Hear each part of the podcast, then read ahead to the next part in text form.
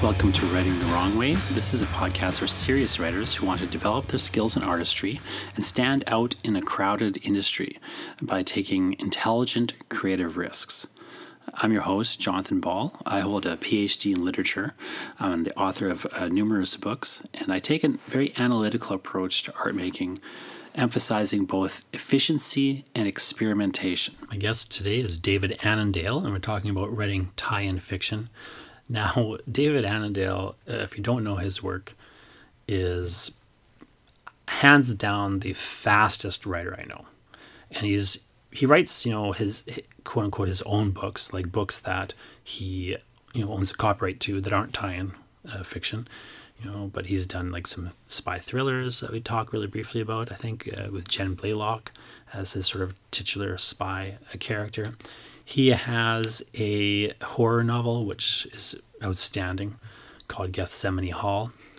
Uh, that book, is, you know, kind of flew under the radar a little bit, but it's really outstanding. Really, really recommend Gethsemane Hall. Go get a copy of that book before it's sold out, um, because it's phenomenal. Um, and, uh, of course, he's written, uh, as we talk about in this interview, for the Black Library, uh, you know, Warhammer forty thousand, Uh, tabletop game and, you know, book series. I can't even tell you how many books he's done. Like, every time I turn around, this guy finishes and publishes a new book.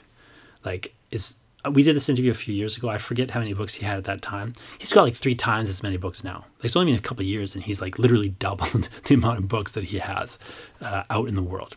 And you know what? These are good books. So Uh, I haven't read all of David Annandale's stuff. You know, I try to read pretty much everything I can by people before I interview them. Um, Annandale, at this time I read the interview, or I did the interview, he had, I'd published, I'd read most of the stuff he'd published, but, you know, he outpaced me like, like literally like the next week there was like five more books out. It's just ridiculous. Um, and you know what? All the stuff I read, for the pace he's kept, kept up, it's actually really good stuff. You'd think like going that pace, it would not be great. But you know what?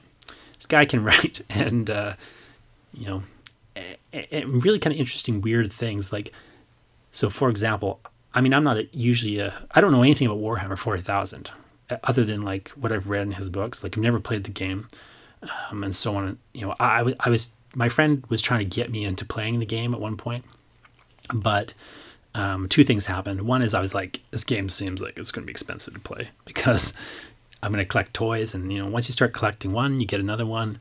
Where does it end? Um, so, you know, I'm not saying don't play Warhammer, you know. David Annandale would want you to play Warhammer, and it's, it looked like a great game, to be frankly honest.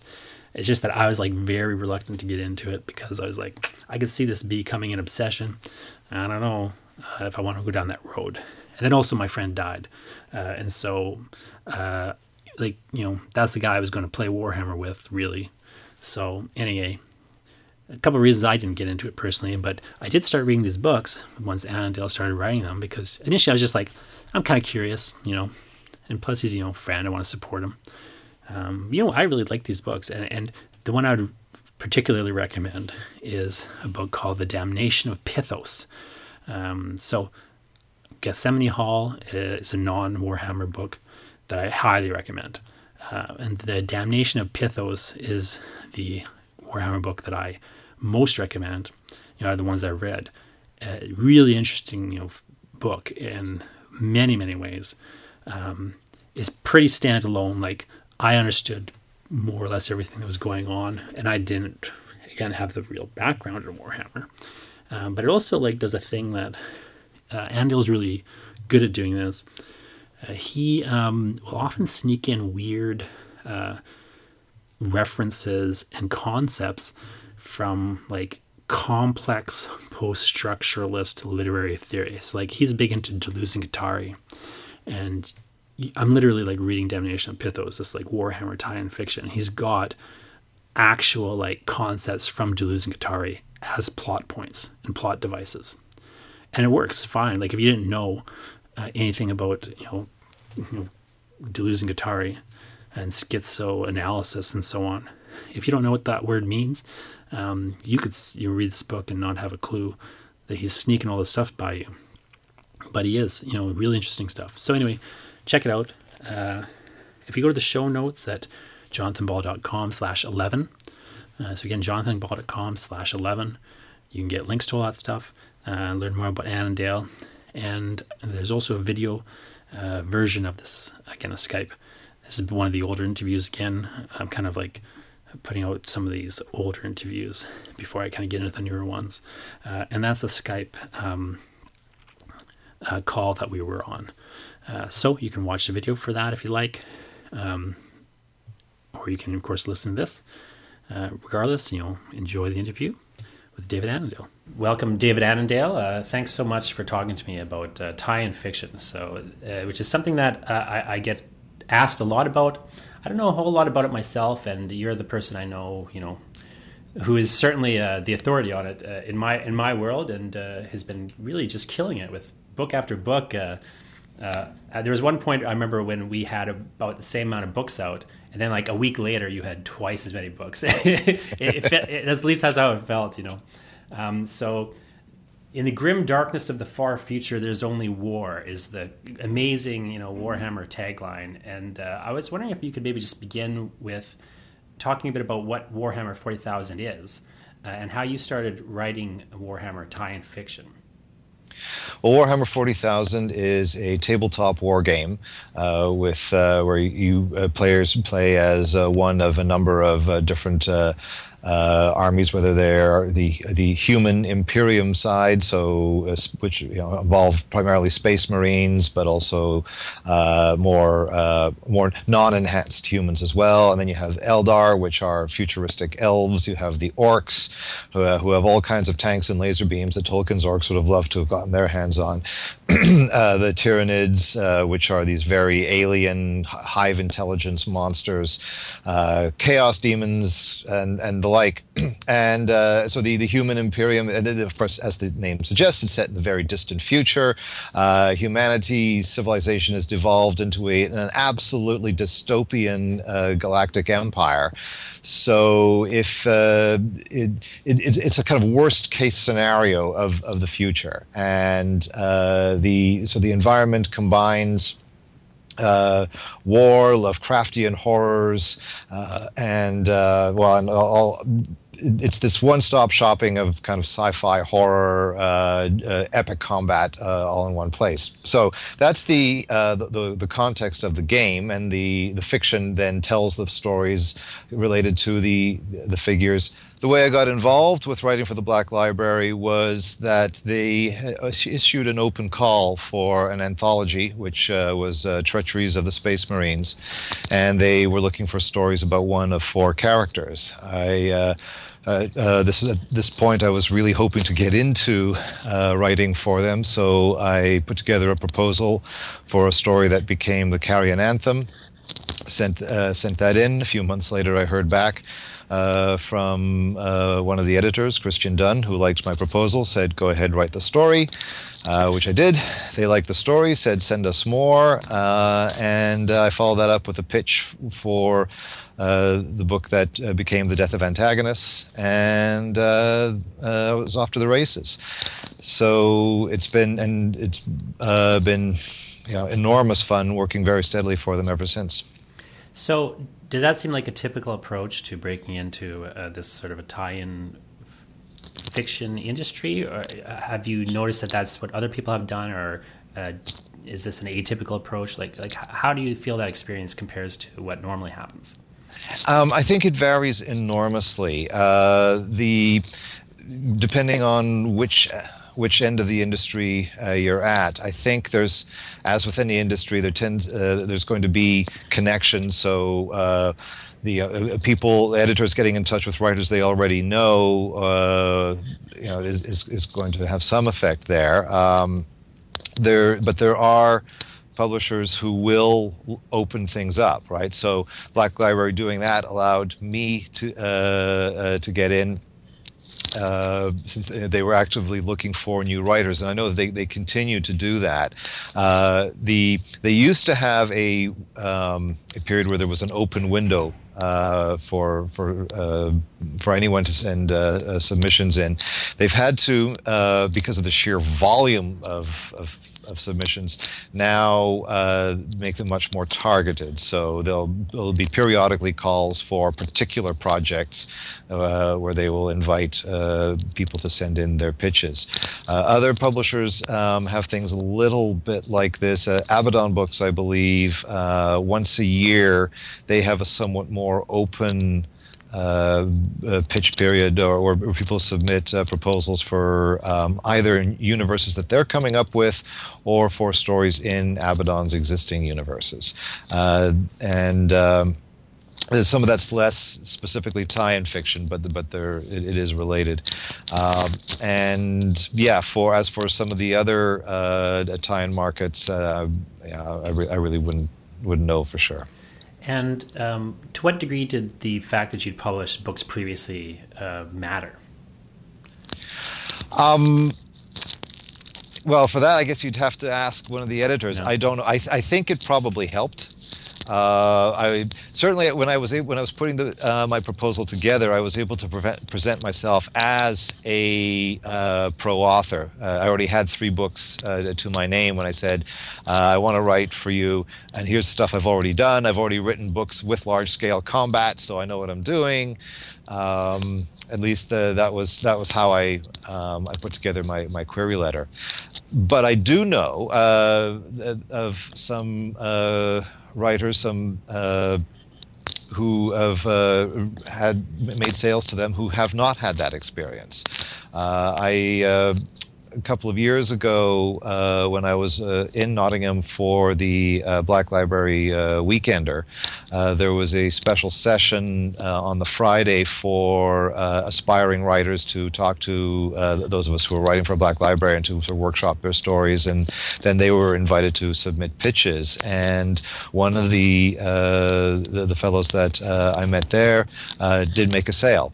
So, uh, and as far as I know, that would have been his first professional sale. So, the I think my uh, my track record probably didn't hurt, but I also know that it's it wasn't uh, the only way to get in. Okay, and y- so again, you've done. Uh, I guess by the time this first book came out, we were trying to figure out exactly the timeline. But you've done at least three thrillers uh, with the, the Jen Blaylock character. Uh, yeah. With Turnstone Books, you had you were in the process, I believe, of selling your horror novel, your first straight up you know, horror novel, Gethsemane Hall, uh, when you started doing the Black Library writing. You know, that book was done, and it was you know kind of in en route towards publication.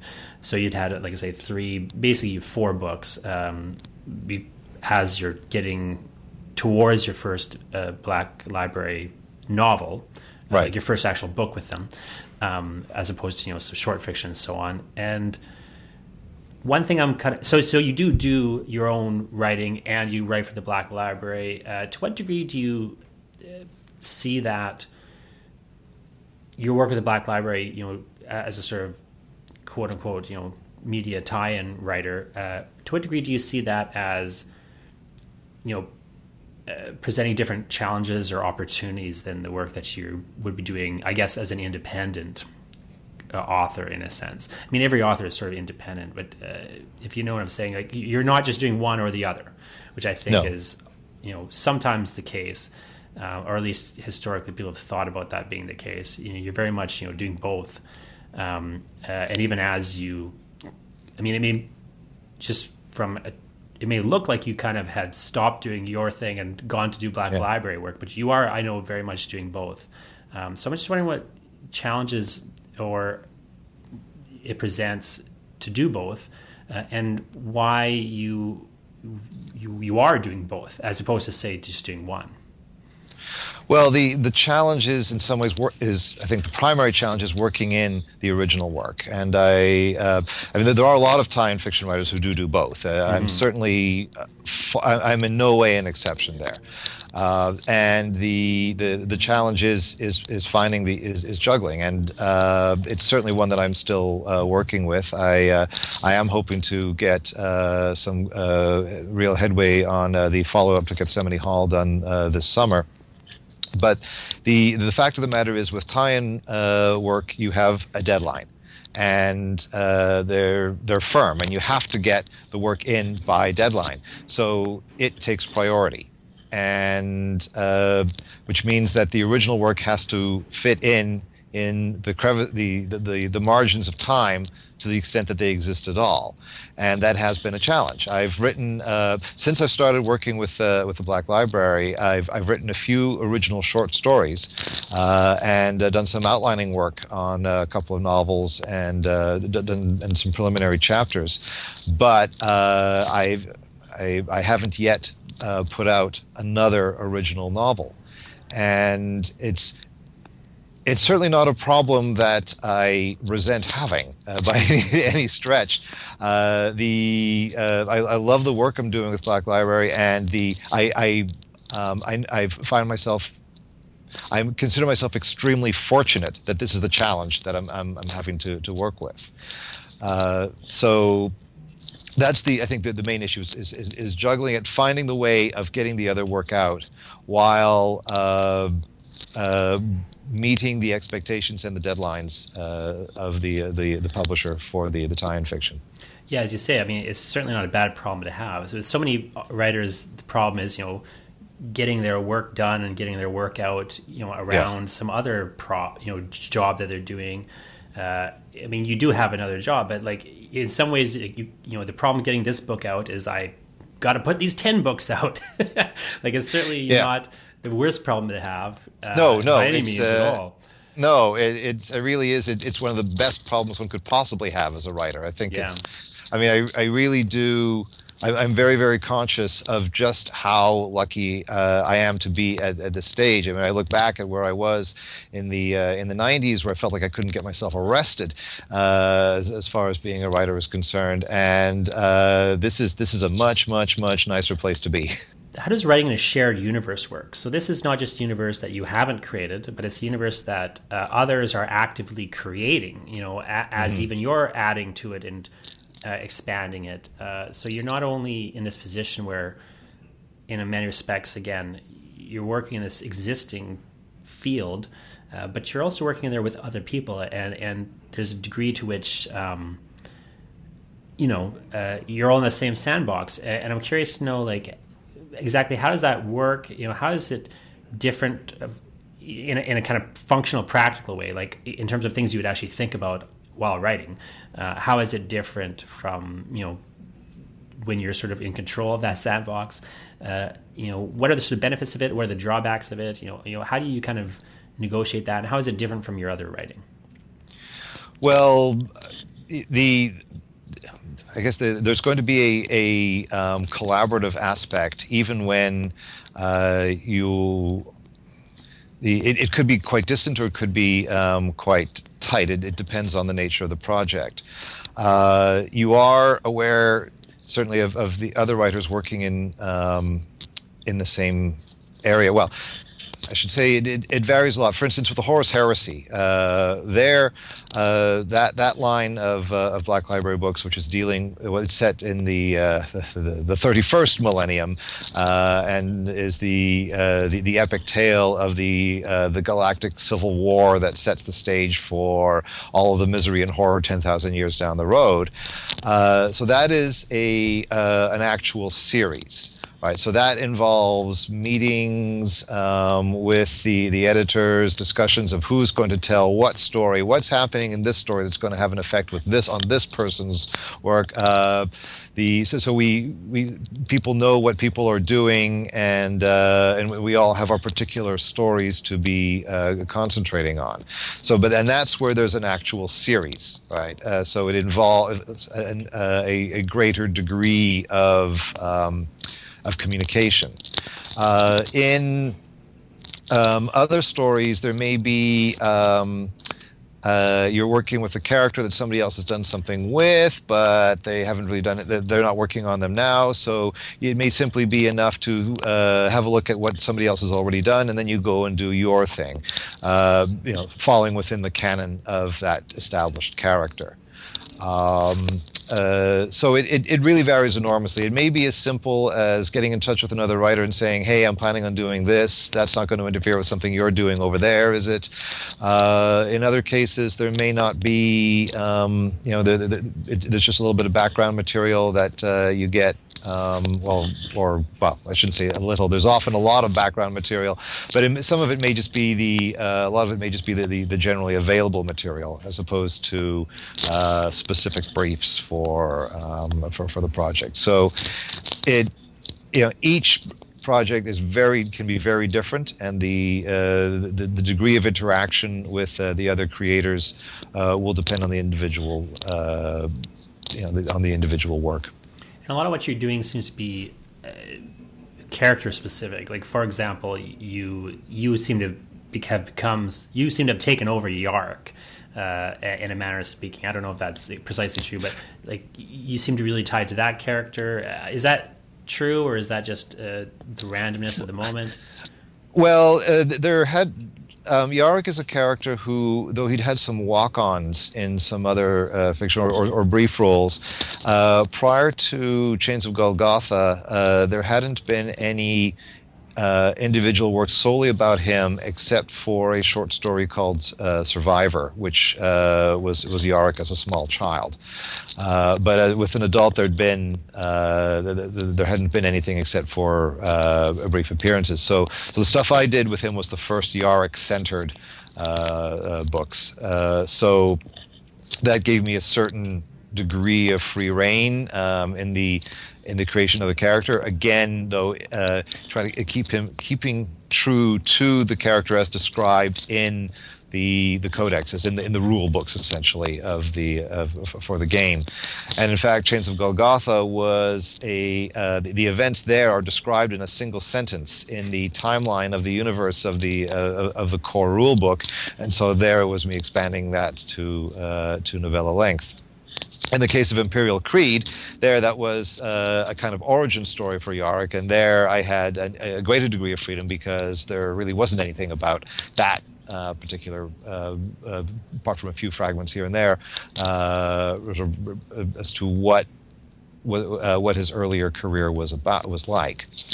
Um, and it, it's true that there are uh, certain. Uh, writers uh, will tend to uh, focus on particular characters. There, there's some uh, continuity there, but it's um, it, it's not a, a hard and fast rule either. So uh, there will be. Um, so though um, uh, Nick Kyme uh, is the. Uh, Uh, is, is is the salamander guy, right? Uh, as, as well as being one of the uh, uh, uh, one of the edit one of my editors, and uh, and so he has um, he's, he's done this wonderful series of, of, of books about the, the Space Marines called the Ch- uh, the Salamanders. Uh, but one of the first assignments he gave me after the death of Antagonists was writing a novella about salamanders uh, that then became part of uh, of Overfiend. And so there, um, I was writing about my own particular group of salamanders, but uh, wanting it to be very true to what he had been establishing with his series. So just to, just to go back to Yarrick for a second. So what in that one sentence sort of attracted did, to you to um, the character, or, or or I guess you also would have read the story in that case probably. But like, what attracted you to that character, and what what when you're kind of mining through this material, thinking of, you know, well, where where, where is there a story? Yeah, uh, because there's so much of this existing material. Uh, I would imagine, in some weird way, like the the problem might be less, you know, I've got so, you know, where's the idea, but you know, what? How do I narrow it down? Like, like of all this material, yeah. Where's the thing I want to latch on to when, when you're actually pitching a story to them? Because it sounds like you would also be approached for to do stories, uh, and as you say, you're pitching story concepts and material to them. Uh, it seems to me like you're doing a combination of that. And so I guess when you are pitching material, or even when you're assessing, you know, something that's kind of being, you're being approached with, uh, what mm. is it in there that attracts you, or that, um, uh, you know, kind of makes the case for you? Well, it, it again, it um, it depends a lot on on the circumstances. In the case of of Yarrick, uh, so I was approached by Nick to uh, to write the Yarrick books. And uh, And I and then and so we we had a, a Skype meeting talking about uh, you know what directions we might take and what the first one uh, would would be. And since that was going to be of novella length, it had to be an incident that was relatively contained. And uh, I the and, and so I, I think in fact it was his suggestion to um, look at uh, the the events on Golgotha. But I had been long been fascinated by uh, the the entry in the the timeline in the rule book reads as, as in this way: Commissar Yarrick and Warlord Ghazghkull finally come to face to face on the battlefields of Golgotha. Yarrick is captured, but ultimately released by Ghazghkull, uh, who's the kind of mega orc, um, as the warlord is planning to invade Armageddon once more and wants a good fight. And so I'd, I'd always been, I'd been was fascinated by that entry and wondering, well, what's the story here? Uh, at that point, never imagining that I would get to write that story. So, so that was a, a, a contained one, and and and I'd already been wondering, well, what, you know, what is the background here? So what, um, uh, being able to flesh that out was a wonderful opportunity. And for, and in, in the case of, of that, there's also, uh, in the various books, there's all sorts of references to the events on Golgotha, so that I, I could latch onto this detail, that detail. Oh, the his tank, the Fortress of Arrogance, first shows up here, so I, have to, I can bring that in. Uh, in other cases... Uh, Now, there's been some other instances where I've been approached for a particular project where um, I might be given something very close to a full outline, or, or at least a, a paragraph saying, okay, this is everything that, that needs to happen in this story. So that gives me a framework to start with. Uh, but in other instances, it might just be, we need a story about this person. Um, and it can be, you know, whatever, just be about that. And... So, uh, in the case of uh, of Imperial Creed, there um, I had a, a free uh, free hand to uh, to come up with a Yarrick adventure uh, there. Uh, in the, the case of the forthcoming uh, uh, Yarrick novel, The Pyres of Armageddon, there uh, this is one of the, the epic battles uh, of, uh, of Warhammer forty thousand lore. There were lots of details I was able to draw on as far as the, the major events of, of that book uh, are, are concerned. And are those details a help or a hindrance? Like, to what degree are, is the existing material, like to what degree do you want stuff that has all these gaps? And to what degree is you know, something that's more filled in or fleshed out, uh, helpful? I think they, um, they're both fine. It's, it's a, uh, they invite different ways to play. So on the one hand, if it's just, if it's a, um, it's just this character and whatever you want to do, uh, so you're free to come up with any, anything you like. Uh, and, and that's fun. But the other is, um, the, the, the way I, in fact, the, uh, a further case of how I think of tie-in fiction uh, in general. It's the difference between a sandbox that is just a sandbox and or a sandbox that has a whole bunch of toys in it, right? Uh, and it's not that uh, the empty sandbox is impoverished or that the, the one with the toys is cluttered. Uh, I, I think, I well, uh, I viewing either in that way would be a mistake. Rather, it's like, oh, these are the wonderful toys I can play with. Here's the structure that I can build on. Or, all right, now I have a, uh, a blank page to construct what I want. So it's a. Uh, I think the important thing is to love what you are writing and to find the excitement uh, in it. And seeing either option as the... the means you have in this particular instance uh, to get excited about the work. And are you also, just you personally, are you also looking for opportunities for horror? Because I know that, you know, as a, not just a horror, you know, fan and, and horror writer, but as a academic, you're very interested in this idea of horror as a thing that is not a genre per se, but as a almost a parasite on genres. And, and I and I do sort of see you in your work, especially in particular books like The Damnation of Pythos, you know, really going full bore towards kind of a horror uh, story structure or, or a horror... S- the, many of the tones and tropes in, in a sense. Oh, and, and you do have a world where there are demons, you know, there is this chaos uh, behind everything. I mean, it's very much the great god... Pan and that kind of veil with the chaos behind it when you start getting into descriptions of the warp and so on. Um, so I'm just curious to know, to what degree is that something you're actively thinking about when you're going with, for this material? Or are you just like this genre, or you know, a thing we might consider a genre, like or not, like horror. Uh, does that sort of tonal approach important to you in try to select projects in here, or is it just something you're just doing regardless? Well, I I naturally gravitate that way, uh, since I, I guess I, I feel myself to be.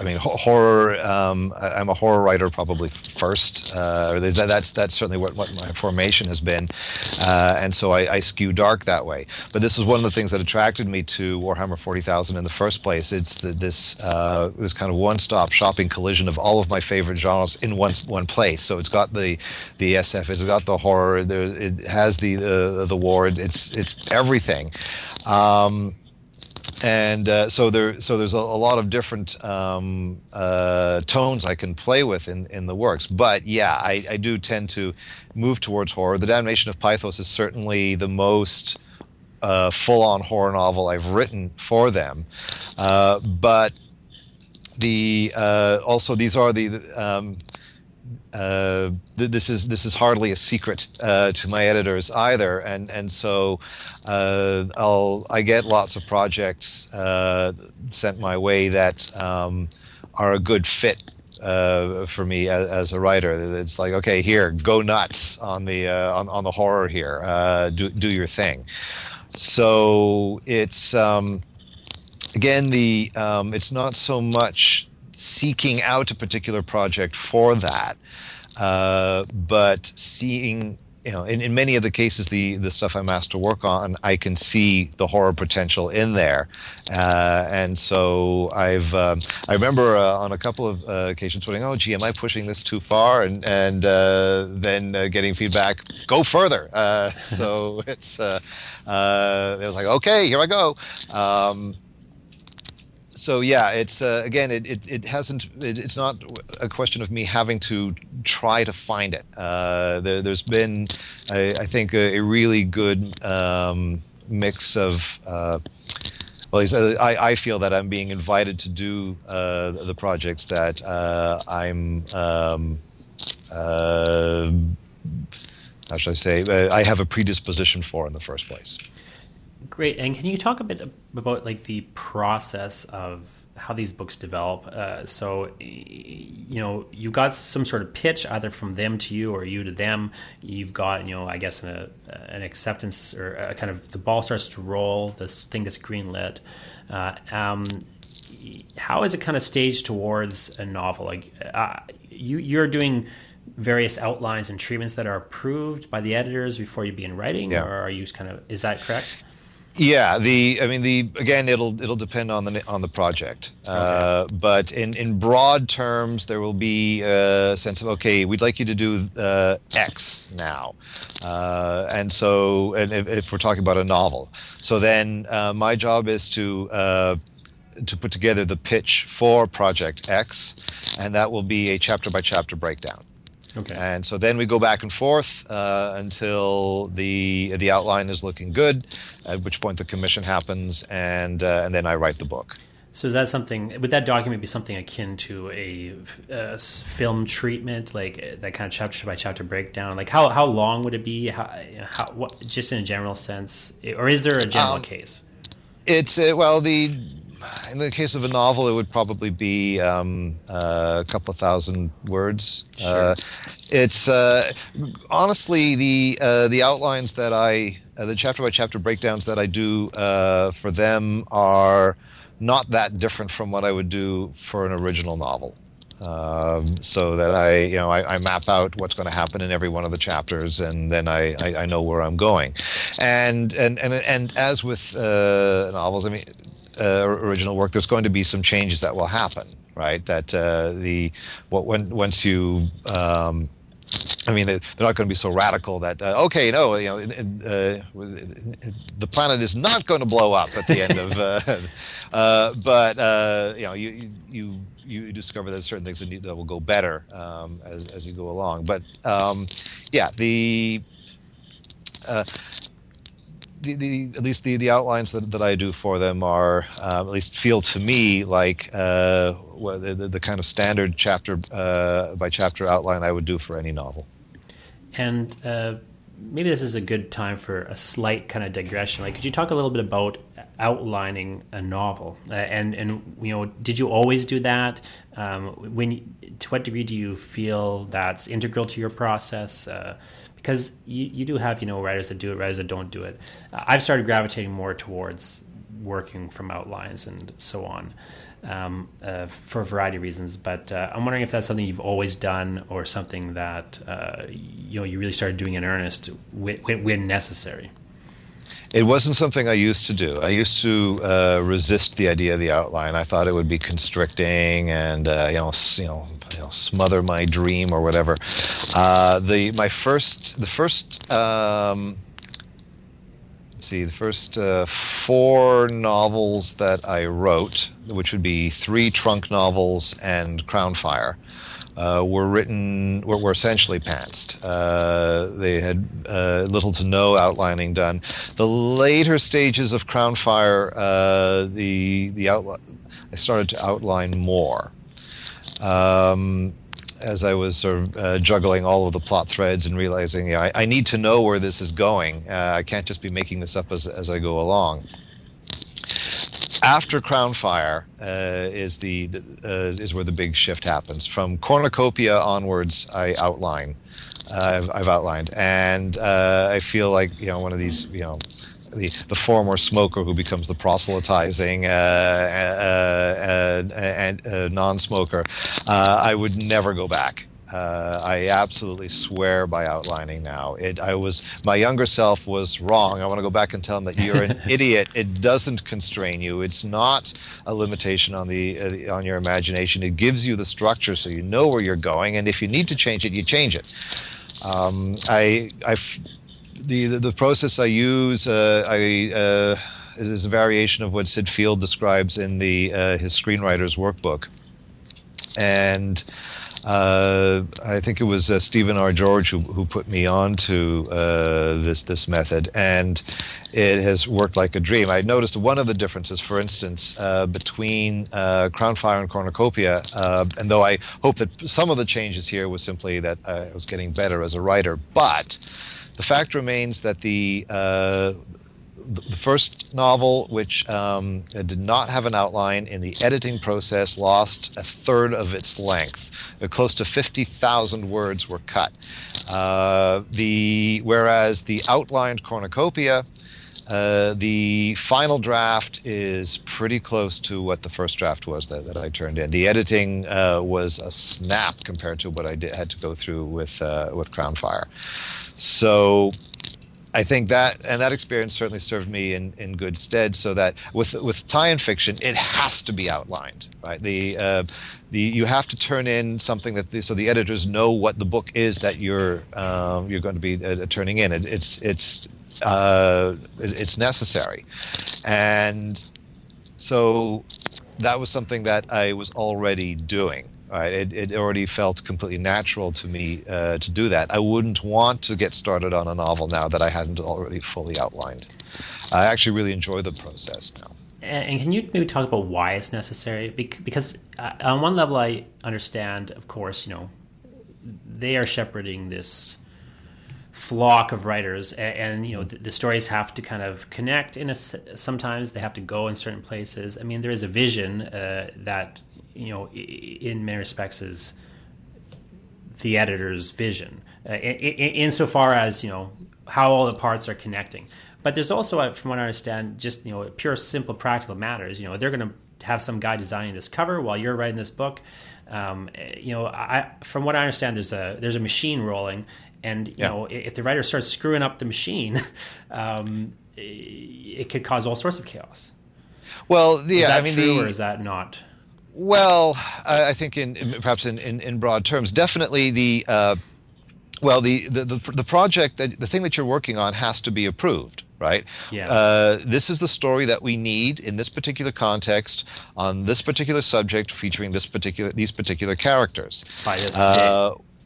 Yeah, by this day. Yeah, yeah. Uh, and uh, because sometimes those um, those books are going to be tied into specific releases. Mm. Uh, and uh, so what what is the story you're going to be telling? It, you know, we, we that has to be established so that uh, when we give you the green light to uh, tell this story, we know that the story you're telling makes sense, that it is uh, the right fit for this character, uh, that that you have the right feel uh, for this character, that uh, you know, you're writing about uh, the Blood Angels. They aren't going to have helium balloons showing up at, at, at some point, right? I mean, th- th- I'm exaggerating for effect, yeah. but uh, the it, you know the, the editors have to know that you know what you're talking about. Uh, so um, that. Uh, And, and and that's on, on top of if this is tied into a specific release uh, or in a series, uh, does it does the story work, right? Are you hitting the beats that uh, that, that are needed? Uh, so once again, it, it'll it'll vary from project to project. Uh, the um, Also, it's um, it may not be a case simple of uh, you know is it going to uh, connect well with what we are establishing here, but. Uh, you know, most fundamentally of all, is it a good story, mm-hmm. right? Um, is this something that is going to make for a good book? Oh, look, the you know, uh, well, one of the things that um, uh, the uh, I think would I think it was with. Um, Well, uh, when I was working on Mephiston, uh, there the, the first outline I turned in was really it wasn't that good. Um, I hadn't. Um, I, I wasn't giving him an epic enough story, right? And uh, I, I, I had the feel for the kind of, of of tale it should be all wrong. I needed to go a lot bigger. Uh, so I went back to the drawing board and uh, came up with with another idea, and, and which was turned out to be much better, and, and was also a much more fun story for me to to work on. In other cases, I, I, I had something else fairly recently where the the, the outline wasn't. Um, It wasn't too bad necessarily, but I had some events going on there which are kind of similar to what somebody else had already done fairly recently. So, okay, let's change that around. Uh, but the, you know, over and, but again, that, that fundamental is, is this good, right? Is this going to be an exciting uh, story for the readers? Uh, and I have turned in some outlines that in the early stages, yeah.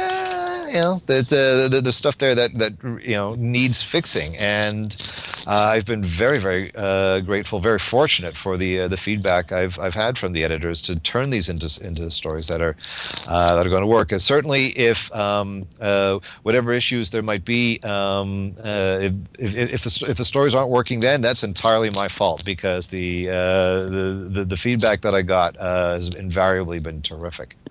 I've I've become a real convert to outlining, uh, not just for stories, but also for, you know, book-length projects to poetry yeah. and so on, just because uh, t- to me, when I start editing other people's work, uh, one of the first things I do is just make an outline of what they've already produced. And you can almost it, always spot problems, you know, always yeah. spot the narrative mistakes. You, you see when something isn't escalating properly or at all. I mean, I, I find that most serious problems are structural problems. Um, once a writer is beyond the position of being able, you know, to write well, right? Um, and and for my own work, what I started doing heavily was, you know, after doing first drafts, I would just make an outline of the draft I'd produced, and I would spot so many issues, and I would fix so many problems before I could begin a second draft.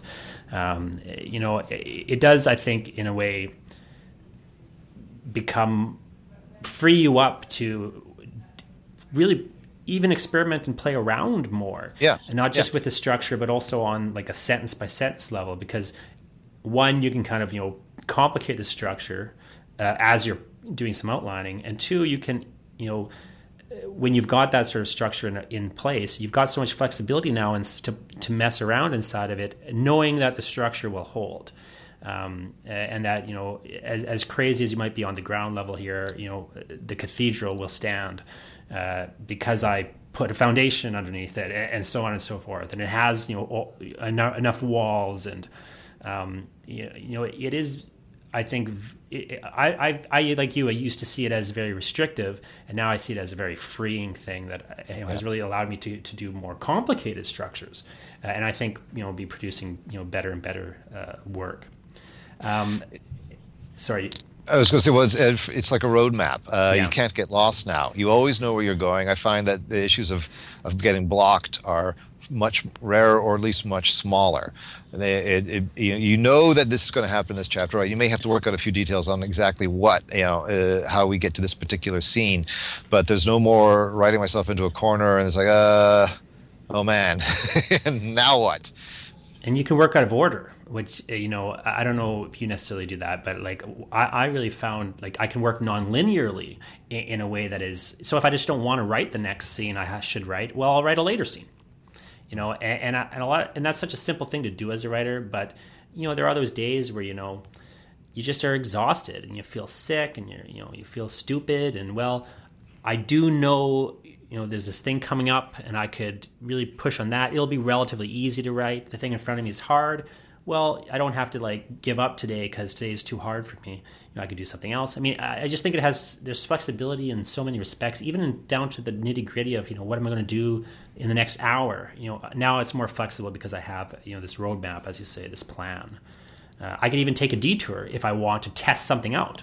Uh, and, you know, understanding that, of course, um, there's no, Uh, there's no need to incorporate it back into the structure. You know, it could be a test. You know, I'll do a lot of tests, which I think is something I don't see a lot of writers doing, except unconsciously when they have no outlines. Um, you know, so yeah, one of these days we should have like a long outline discussion. But I, I want to kind of jump back to this metaphor of the sandbox. You know, I really feel like one of the things that is Uh, interesting about tie-in fiction is how it, it does have a certain connection to non-tie-in fiction, in the sense that regardless, you're in a sandbox that other people have played in. So if you're writing a science fiction novel, you know, uh, for Star Wars, or if you're writing a science fiction novel, you know, for yourself, I mean, you have this, um, there are other people there. You didn't invent science fiction, uh, and therefore, you know, there's a tradition of literary history to be dealt with. Um, there are toys there already. The haunted house is not your invention, you know, but you right. can write Gethsemane Hall, which is your invention, uh, and, and you can, uh, you know, and, and, and to me, there, it's an interesting, it's, it's it's analogous in certain ways, although I think it's invis, it's, it's not seen as that. But it, there's a maybe a clear parallel insofar as these, uh, like in Lovecraft, uh, for example, and people playing in the Lovecraft mythos. Um, like, to what degree do you see the sort of shared universe collaborations that happen in, you know, the kind of work that you're doing, or, or in similar, you know, kind of tie-in fiction fields? To what degree do you see them as, as having meaningful parallels to the kind of shared universe work with Lovecraft and, you know, some of his peers that he would co-write with and uh, shadow write well, for and so on? Uh, you know, how do you just feel it relates generally to other fiction cultures, I guess it's... It, kind of the broader question. Well, the, the funny thing is, when I was uh, submitting my uh, my initial pitch for uh, for Black Library, and uh, was you know trying to establish, apart from the, the, the sample that I submitted of the story that I wanted to write, but to trying to uh, say, hey, look, you should take me seriously, uh, get me to do this. Uh, uh, what I gave as an example of uh, yeah, I can do this tie-in fiction stuff, was that I'd written a Cthulhu Mythos story, uh, so which was the really the only thing I had in my um, Uh, my track record uh, or my bibliography uh, that that seemed relevant in that regard. So yeah, I think I mean there are. Well, all work is intertextual, right? Yeah. And the thing with, with tie-in fiction is that it is very explicitly intertextual, and that is uh, in, in, it, that is foregrounded in um, uh, in in, it, in its nature. Uh, but it also, I mean, it, which doesn't mean that it is then, therefore hived off from other literature. So uh, the uh, what's been uh, one of the things that that. Uh, I think several of us have fun with in the the, the, the uh, writing for Warhammer forty thousand or The Horus Heresy is uh, the, the other references that will start to come in. Uh, so uh, Graham McNeil has all kinds of stuff with William Blake showing up in um, uh, in, in his novel Fulgrim. Uh, Dan Abnett in Horus Rising as, as uh, was as one point um, uh, as as the, the character Horus, uh, you know, uttering lines like, you know, Father, why have you forsaken me, or uh, you know, take this cup from me. So we have this character who is simultaneous in in the, the mythological uh, construction of uh, the Horus Heresy. Has got the kind of Judas Satan um, role in that mythology, uh, but uh, speaking uh, Christ's dialogue there. So the intertextual knot that uh, Abnett creates there is quite a, an interestingly layered one. And uh, so the... Yeah, I think the... Uh, so, so all of those influences are going to uh, have a part. Now... Um, The, the connections be, between the, the two, uh, between that and, and playing in shared universes, or, or however we define them, or in established traditions, I think, yeah, there, there is a, a continuity there. The obvious difference being that there has to be uh, a, uh, there is a greater degree of control uh, over what, what's being done, though I think uh, uh, certainly there'd be um, uh, other similarities to be established between the Italian uh, prose fiction and uh, the comic book industry, for example, uh, where, again, you have different writers working with previously established characters uh, and uh, and or, or picking up threads that other people have written. And to what degree do you see it as having some relationship, or any meaningful relationship, to the sort of fan fiction cultures that exist?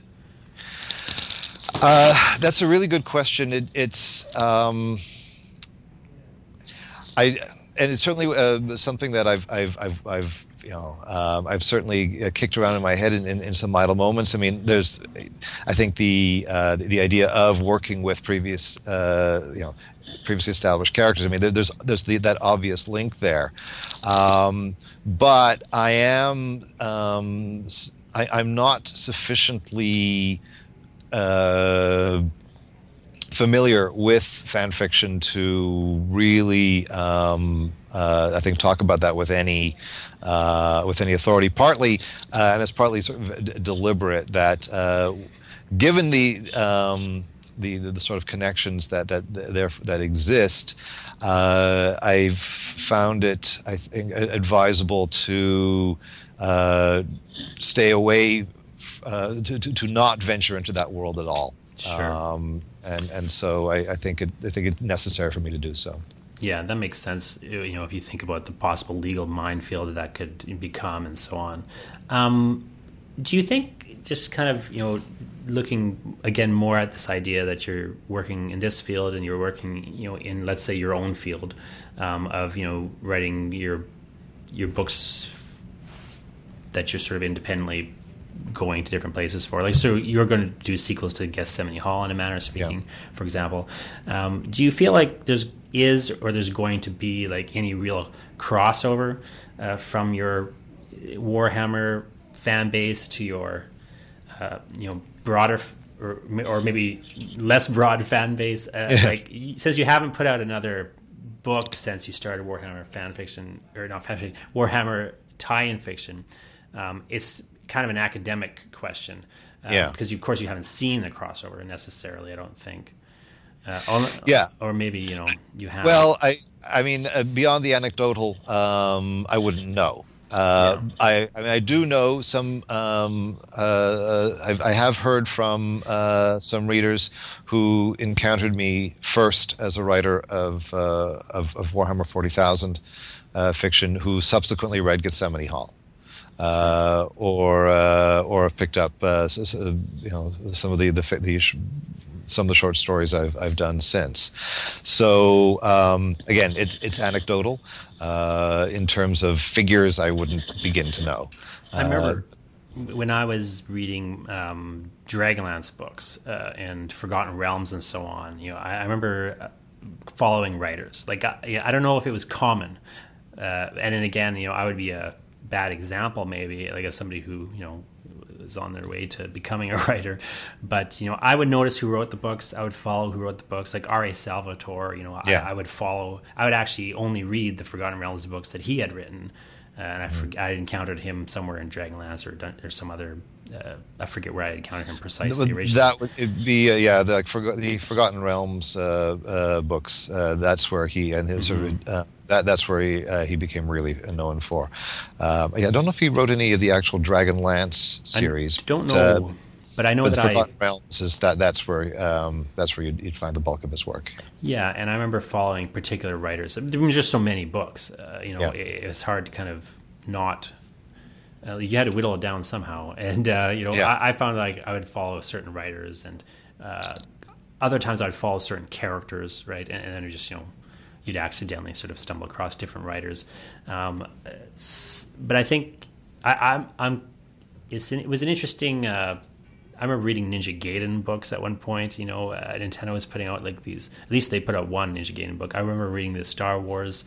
Uh, sequels uh, to the the movies that like the Star Wars Book Seven uh, or Episode Seven or whatever that had come out, um, yeah, but at that time it, it was stigmatized. Like uh, you know, this time fiction was very much stigmatized as something um, that you know, quote unquote, serious authors wouldn't do. I don't know if that stigma still exists. I don't believe it does, but I'm wondering: do you feel like there's any sort of holdover of this sort of stigmatization, or has it just kind of become in a kind of post more postmodern culture, has just has that distinction gone away? Yeah, um, I that's another one uh, that that I've I've wrestled with. Um, I think there there is some perhaps uh, the um, the International Association of uh, Media Tie-in Writers uh, was formed. Uh, one of the thing one of its its goals is to combat that kind of uh, stigmatization. Um, you know, uh, Are you is, a member? Yes, I am. Yeah, okay, yeah. So I was going to say. Uh, proudly so. Uh, the, um, yeah, you know, I, I don't, I, I, I can sort of maybe speak to uh, sort of again sort of anecdotal perceptions. I uh, I mean I, I do see you do see a lot of writers going back and forth be, uh, uh, between the two.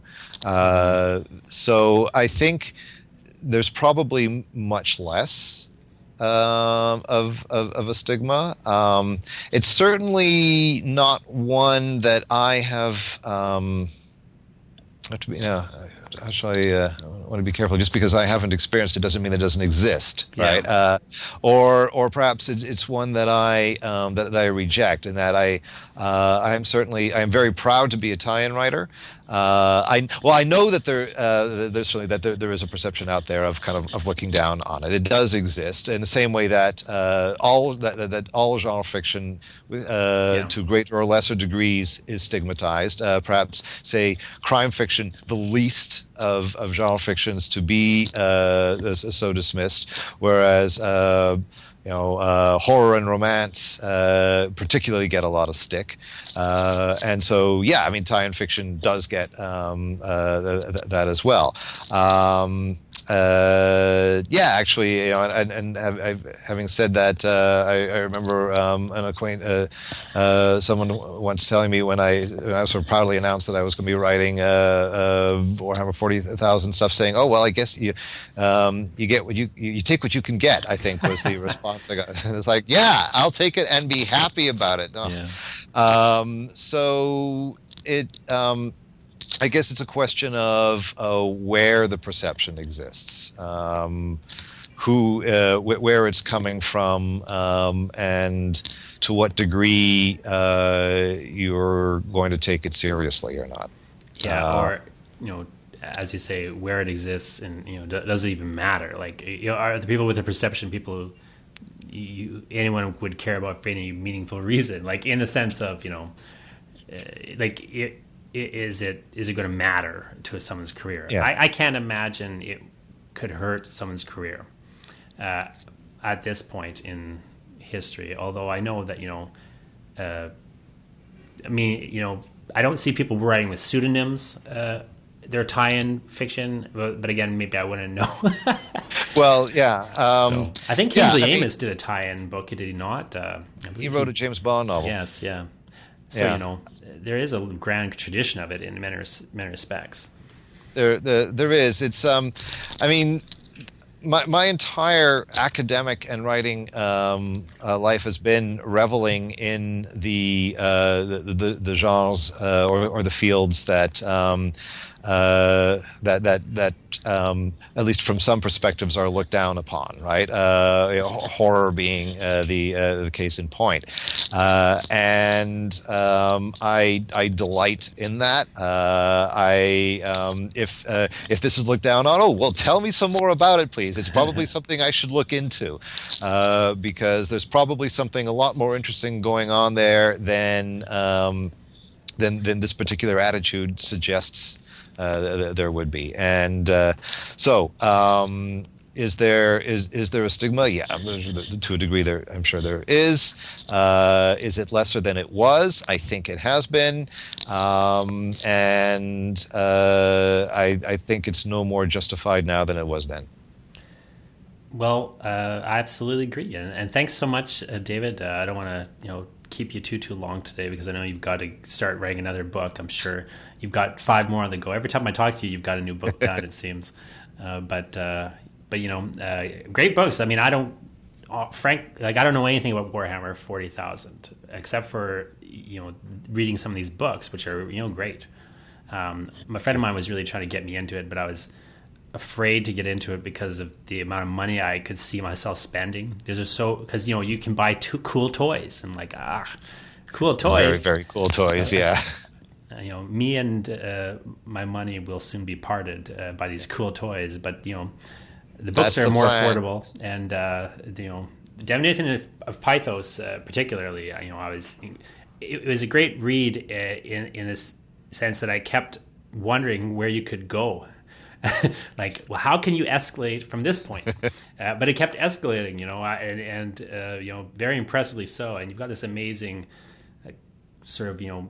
nightmare cathedral uh, of s- cells. It's, I don't want to say too much about it, but uh, it's this brilliant, you know, uh, some brilliant, you know, strange things in there. And I could see you even working like certain Deleuzian concepts, you know, uh, under the radar there. It was very clever. And uh, yeah, I, I definitely recommend Damnation of Pythos to anyone, uh, as well as, you know, Uh, these other uh, Warhammer forty thousand books. I mean, even if you don't care about Warhammer forty thousand, like, you know, as, as frankly I don't, you know, they're they're great books, and and the sto- backstory of the Warhammer forty thousand is really fascinating. I've been reading like the wikias and stuff. You know, storyline is amazing.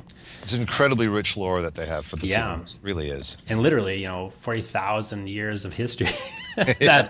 you know of rich lore to play around in. So I, I really.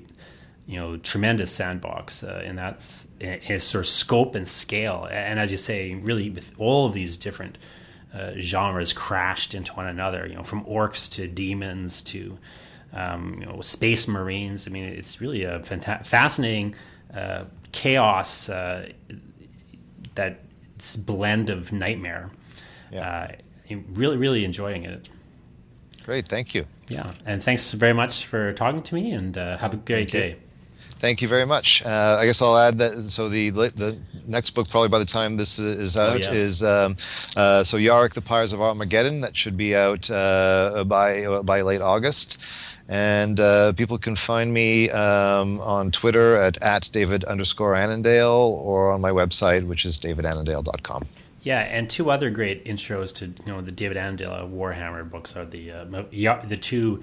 Uh, character-based novellas like that that Yar Chains of Golgotha that you mentioned and Mephisto and Lord of Death. I mean, I really enjoy those books as uh, again, you know, really, you know, great uh, character-focused uh, reads that have uh, you know, and, and of course the Yarrick has become this real uh, you know fascinating figure. Uh, you know, so I'm really excited to see a new Yarrick book too. Thank you. But yeah, thank you very much. All right. All right, thanks a lot, Jonathan. Thanks. Bye. David. So thanks again to David Annandale. One thing I forgot to mention in the intro is that uh, there's this great uh, book, an anthology called The Shadow of Reporters in Maine. And Annandale is in that anthology. He's got a you know, story in it, um, which you know also, as I mentioned previously, uh, kind of takes a Deleuze and Guattari concept and kind of wraps you know, a horror story, haunting story around it. Um, so that's in there. And he also, he also he wrote the epilogue. Uh, for that anthology. Now, I wrote the introduction for the anthology, and then I also have a short story in it as well, um, under the name Richard Crowe. So my pseudonym, my horror uh, author pseudonym, uh, Richard Crowe. Uh, and the book is edited by Keith Cadieux, one of my former guests, and Dustin Gerhardt. So uh, I recommend The Shadow over Portage in Maine if you want, you know, to read one of my stories and also read one of David Annandale's stories. Otherwise, of course, you know, check out uh, those books that I mentioned, uh, or some of the other eight hundred books that David has published. Um, hope you enjoyed uh, this episode. Uh, the show notes are at jonathan ball dot com slash eleven. Um, so again, that's jonathan ball dot com slash eleven. Uh, thanks very much. Uh, and if you want to be a productive monster like David, uh, you know, I don't know all the secrets to doing that. I guess you kind of have to be some sort of mad, you know, psycho killer focus level uh, author, uh, which, you know, I suppose David is. This guy is also, by the way, holding a full-time job down. So I literally don't know how he does it. Because he also watches movies and things. Like, he's hanging out, you know, having fun. So uh, if you want to get closer to the the ideal uh, productivity machine that is uh, David Annandale, you could do, uh, first thing you got to do is get a writing schedule going. So uh, I can help you with that. You'll go to jonathan paul dot com slash schedule. Uh, you'll get a whole article about why you should have a writing schedule. You can read it, uh, or you can just ignore it and start a writing schedule. Uh, sign up for the newsletter uh, that you can sign up for there, and it'll give you some tips, a little ebook uh, for free. It's got some tips about how you can create and maintain a writing schedule. You, you need to create it, but you also need to maintain it. And that's the hardest thing in many respects. You know, anybody can get started on a schedule, but how do you keep going on the schedule? Um, so, jonathan ball dot com slash schedule. Uh, check that out. Uh, thanks so much for listening, uh, and have a great week, and keep writing the wrong way.